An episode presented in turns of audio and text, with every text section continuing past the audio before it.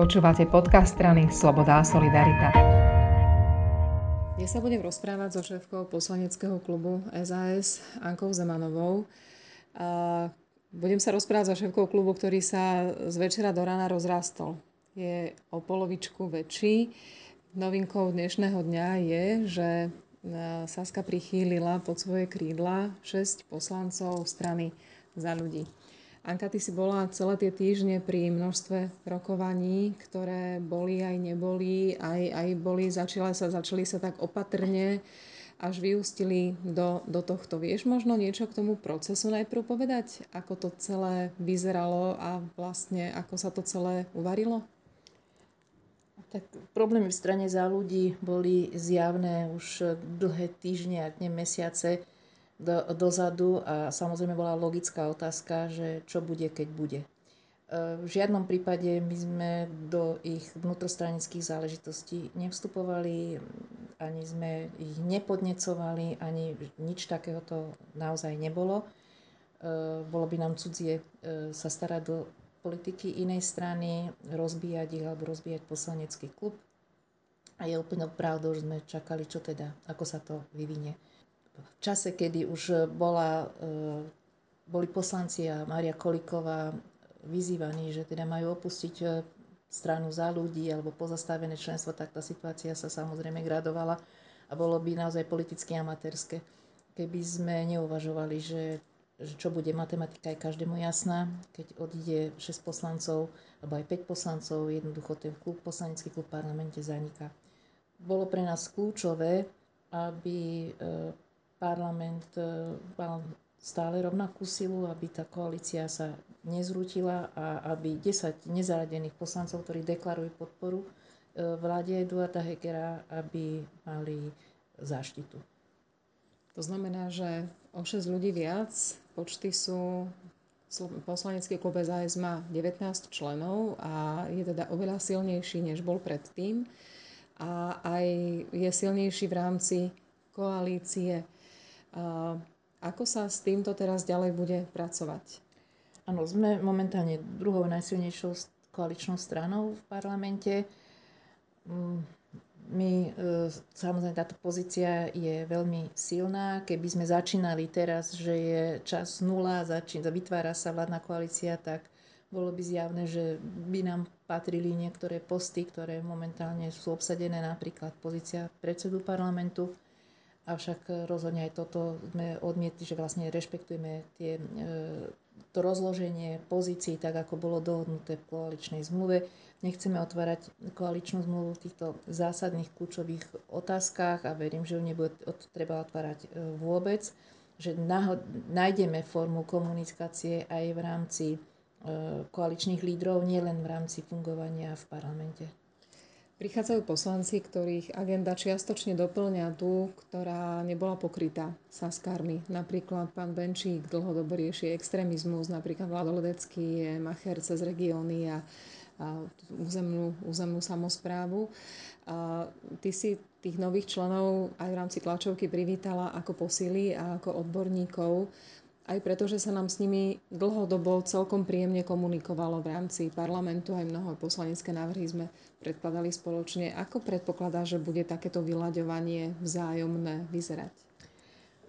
Prichádzajú k nám naozaj skúsení ľudia, respektíve ľudia, ktorí sa dlhodobo venujú nejakým oblastiam alebo sú to ich nejakými osobnými témami, ktoré by chceli prezentovať.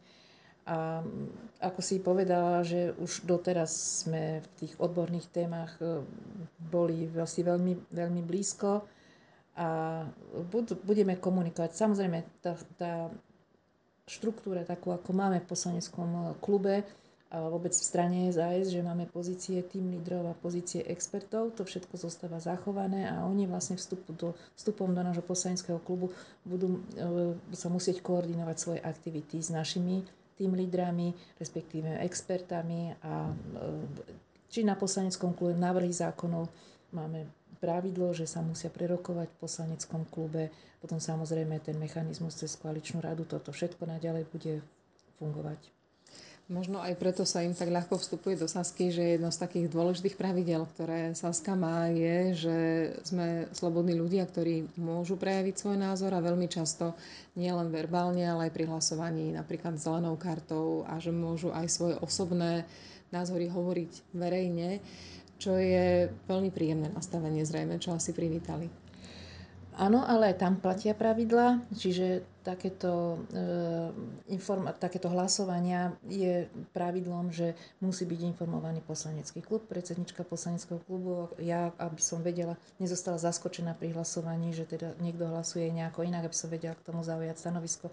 Tam je to ústavné právo každého poslanca hlasovať podľa svojho vedomia a svedomia, ale je aj slušnosťou, keď vlastne o tom je partia, ktorá spolu funguje v poslaneckom klube, aby bola informovaná, aby sa takéto hlasovanie navzájom vysvetlilo, aby sme porozumeli, prečo má niekto iný názor, ako majú poslanci.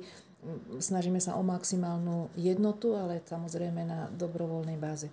Chcem ešte takú jednu perličku povedať, že z tých rokovaní, ktoré sme mali, že veľkú časť toho sme práve týmto témam, odborných tém venovali, pretože neboli to žiadne dohadzovačky, kto kde čo bude, ale o tom, že proste ako spôsobom budú môcť svoje odborné témy komunikovať, ako to bude fungovať, že to sa mi naozaj veľmi páčilo, že podobne ako aj my a naši poslanci a naša strana, že aj oni sú zahnitení na to naozaj, aby sme prinašali dobré zákony pre Slovensko.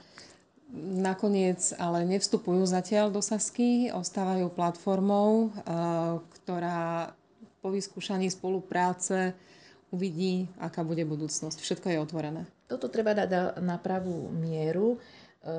Platforma vznikla ako taká skupina, ktorá sa identifikuje okolo Márie Kolíkovej v strane Za ľudí. Oni tým, že odchádzajú zo strany Za ľudí, proste oni a ľudia v regiónoch, ktorí sú s nimi nejako spätí, tak chcú byť nejako identifikovaní a tu treba zdôrazniť, že v poslaneckom klube nebude žiadna platforma. Budú síce poslanci, ktorí sú, alebo boli, alebo ako sa to život donesie súčasťou tej platformy, ale v klube nebudeme mať žiadne, že dve skupiny, nejaké dve platformy, nie jeden jednotný poslanecký klub, pre ktorých platia všetky pravidlá absolútne rovnako. Koniec koncov to máme takto z OKS nastavené roky.